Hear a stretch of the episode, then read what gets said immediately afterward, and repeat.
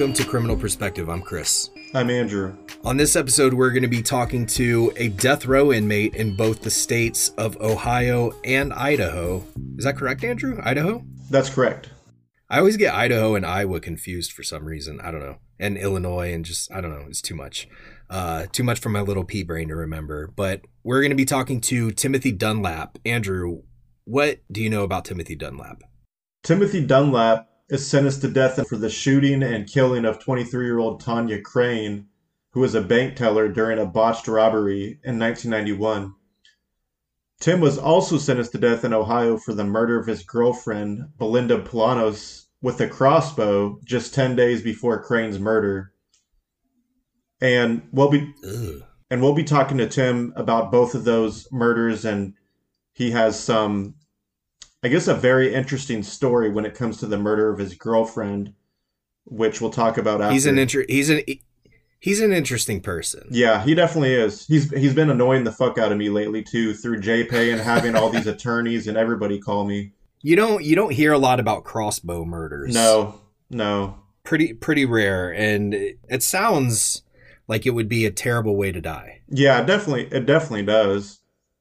Dying like a deer some shit like that. Yeah, it's it's just yeah, it doesn't sound pleasant at all. But so so Tim is he's housed in Idaho on Idaho's death row, but let's say he was to ever win an appeal and get that conviction overturned, he's not walking free. He's going straight to Ohio to face the death penalty there. I mean, he's already Uh, convicted and sentenced to die in Ohio, but it's just it's a matter of right now he's in Idaho. I'm assuming Idaho would kill him first. I, I don't know how that works, or if Ohio wants to kill him, they can have him move to Ohio. I have no idea how that works because if you're appealing in, if you're in Idaho, it, what are you uh, appealing in Ohio also and just chilling out in Idaho until you exhaust your appeals in I- Ohio and then they're like all right ship them up here we're ready to kill them first I mean Yeah. how the fuck does that work Flip of a coin, I guess.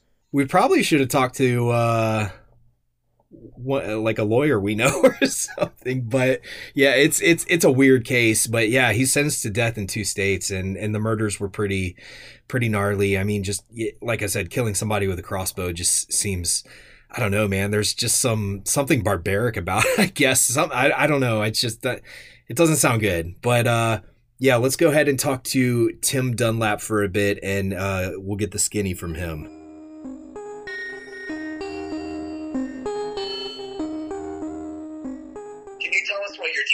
was like? What it was like for you growing up? Well, I lived on a street in New Albany, Indiana called St. Joe Road. We were always out playing in the woods, snow sleigh riding in the winter. We lived there about 10 years. I was born in 68. and about 79 or 80, we moved to a bigger house. And uh, I had a rough ride there. I, I usually stayed at my grandmother's house because uh, she did, we didn't argue. Me and my mom argued all the time, you know. Uh, I was in uh, plays and musicals. I played football, played baseball, didn't play basketball. Uh, I guess that's about it till all this happened to me. Yeah. Was there was there any um abuse growing up um from anybody? Oh no, there wasn't any abuse at all. Anything traumatic that stood out to you that you remembered? Any um Well, we played hit the brick, hit the guard, the, the uh, garage door with bricks. And my sister, who just passed away this past May, she was 49, she had cancer. Uh, was throwing bricks at me, and I kept ducking one time and hit me in the head, and I had to wind up in the hospital with stitches, you know. So that was pretty traumatic. you, you took a brick to the head? How old were you? Mm, maybe six or seven. She was two years younger than me. Yeah. Um is there anything else that you can think of? Well, I chased my brother back in the house, and he's a little bitty baby. He was on the front porch, and he was supposed to be inside. And when I got there, the door slammed, the storm door, and I ran the hand through it. I had a big cut that required about 42 stitches. So, uh, I can't think of anything else, you know. Yeah, so basically just a lot of uh, unfortunate accidents. Yeah, a lot of stupid stuff, yeah. Yeah. So what about your uh, your teenage years? How were you? Were you a troublemaker? I mean, what what was going on then? No, I was basically, uh, I played football, got a letter in it, played, and uh, I was in the plays and musicals. How far along did you go in school? Did you finish high school or go to college or anything like that? I graduated high school, and I joined the uh, Indiana Army National Guard.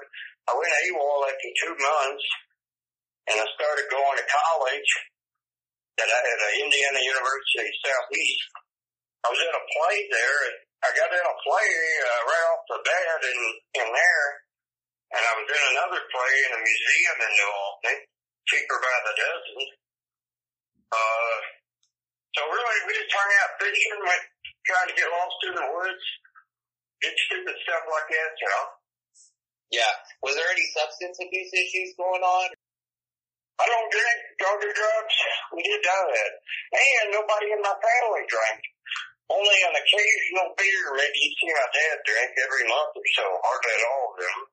Okay, so in 1991, you're 23 years old. On October 6th, this was when you were convicted of the murder of Belinda Milano. I was charged with it in 1991, but I was still on the run. They didn't know where I was.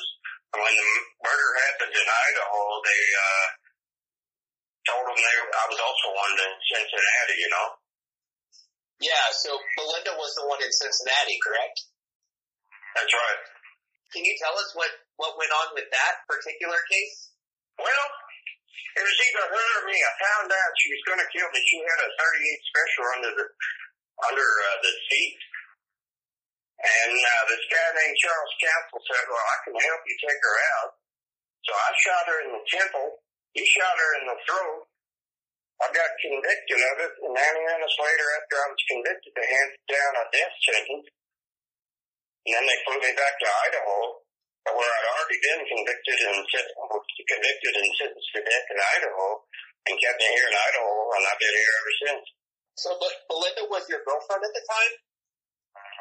Yeah, we went to Florida for about nine days. Daytona, stayed there. Got back, said she was going to kick me out of the car. She didn't do that, but she did have a gun, so I didn't know what was going to happen. You know, met this guy named Charles Council, and bad things started to happen. You know. Yeah. Had you and you and Belinda did did y'all argue a lot? But we never argued. Really? So there's no no domestic violence, no you know arguing, no, nothing like that before this this particular incident. No, it was either her or me. That's, that's the gospel on it. Why would she all of a sudden just things would escalate to where she wanted to kill you? Well, what happened is we stopped in one of her friends' houses one night. There's about four people in there, and Belinda was out in one of the train in a in a one of those tough sheds or whatever. You know, she was in there smoking pot. I found out. They get in the house. And I, I overheard them saying, "We can take him out right now." And I went back in the car, and uh, a few minutes later, she come out. We drove, drove on to a hotel, and we stayed there. The morning it happened, I just told her we were going sightseeing, took her down to the Ohio River. Charles Council met me, and that's just when it happened, you know. Tim, so so you said that it was either you or Belinda in that situation, correct? That's right. So she was shot with not one but two arrows with a crossbow. So were you loading the crossbow while she had the gun pointed on you? You know, I can't remember. I either did or it was council. One of the two of us did, you know. Right, because I'm just I'm thinking right now that uh, if someone pulled a gun and you were to load a crossbow, you would be unless you were the world's fastest crossbow loader, then it'd pretty much I've be dead. right. She'd shot me. I must have did it and shot her in the temple and he shot her in the throat. He took off.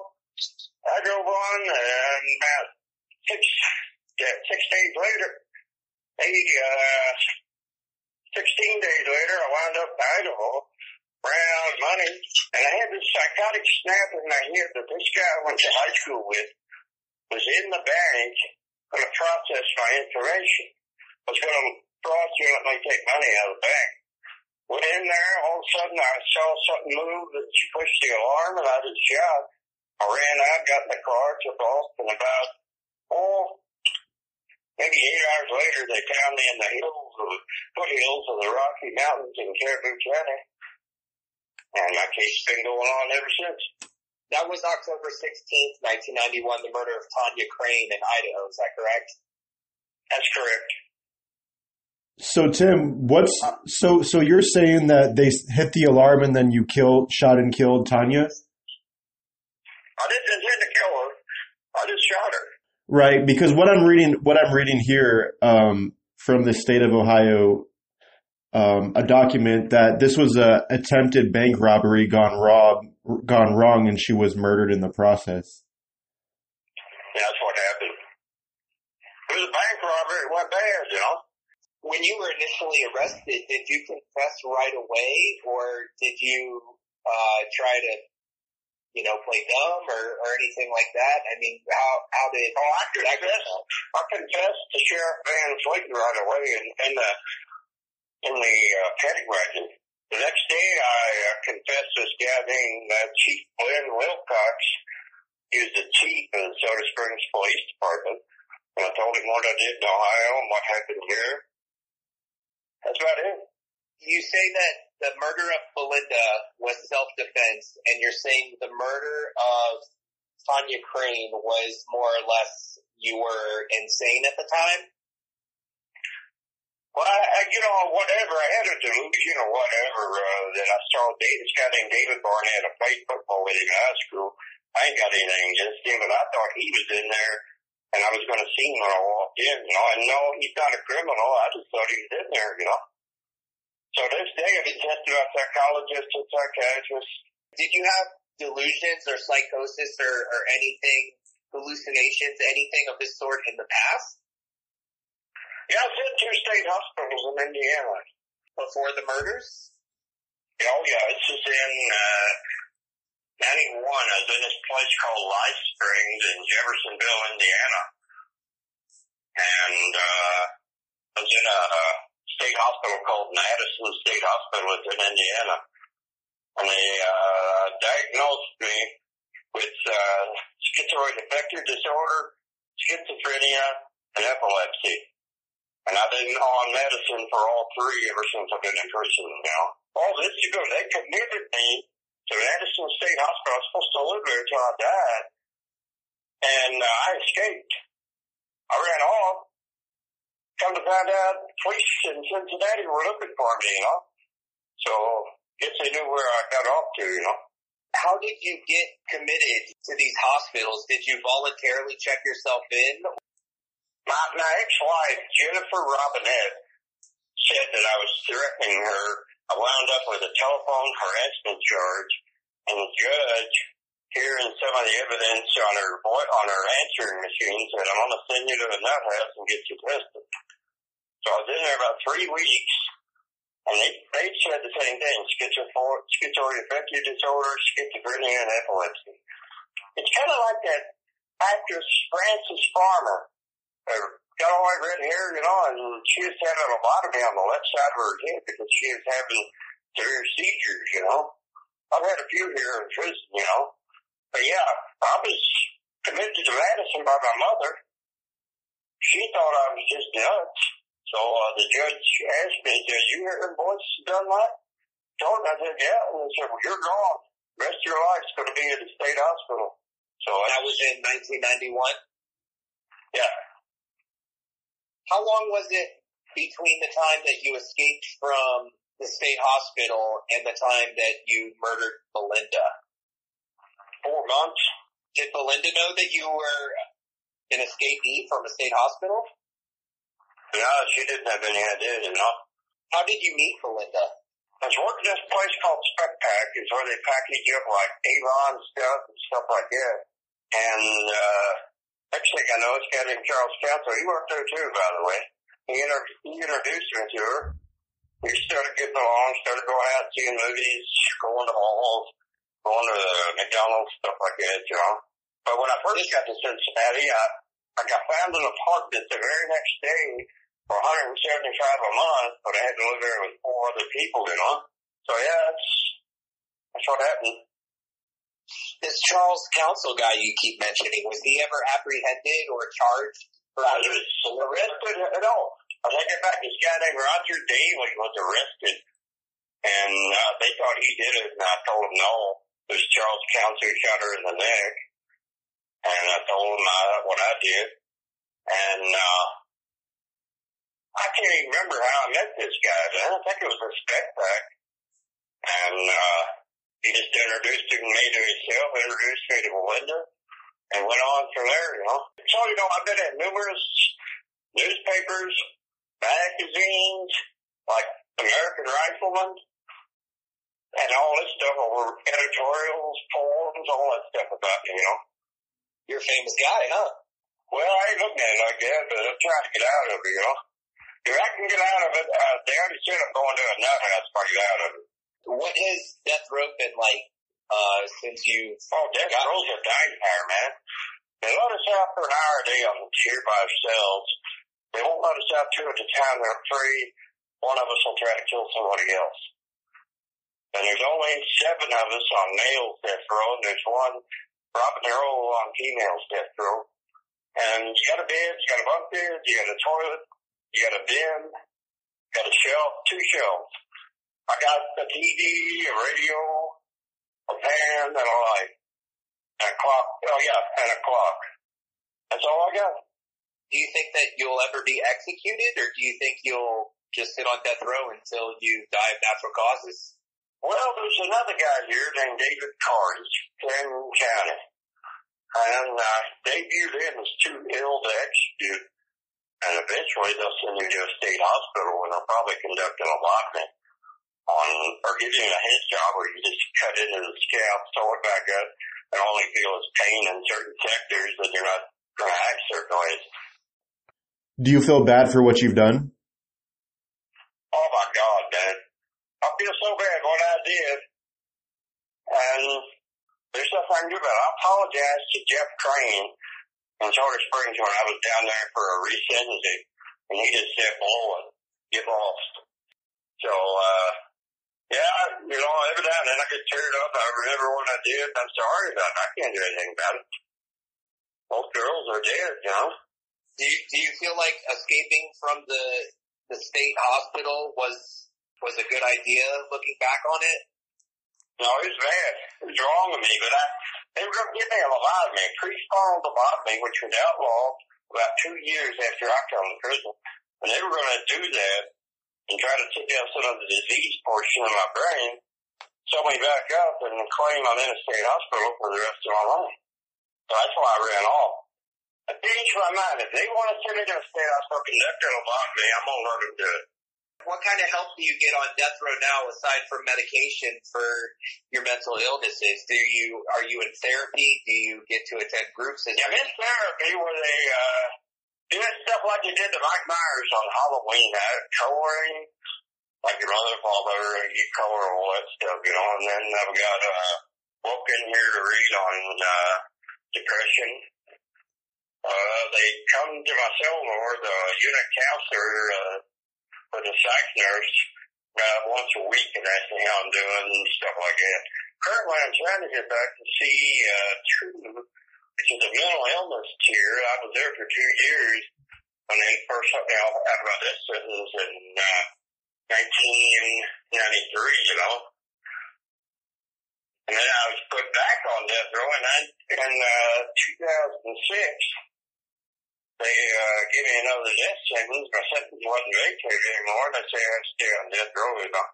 So in '93, you got your death sentence in Idaho um, overturned on appeal, and then in 2006, your death sentence was reinstated. Is that what you're saying? Correct. How well do you understand all all your appeals and and all the proceedings? I try to read everything they send me. So I'm pretty up on it. What they they talk to me once a week. I call my lawyers. They tell me what's going on. I try to keep up. You know. Sometimes I can. You know, I try to. I just can't comprehend stuff. You know. Yeah, you kind of seem like you have the attitude now of whatever happens, happens. That's kind of where that's at. I'm sorry for what I did, but uh, when I first got to prison, the Indiana militia was going to bust me out, put me back to the state hospital, but that didn't happen. And I want the folks out there in radio land to know, in TV land, that I'm sorry for what I did. If I get executed, it's too much. Because I've been suffering enough with my mental illness. And, uh, that's about all I have to say.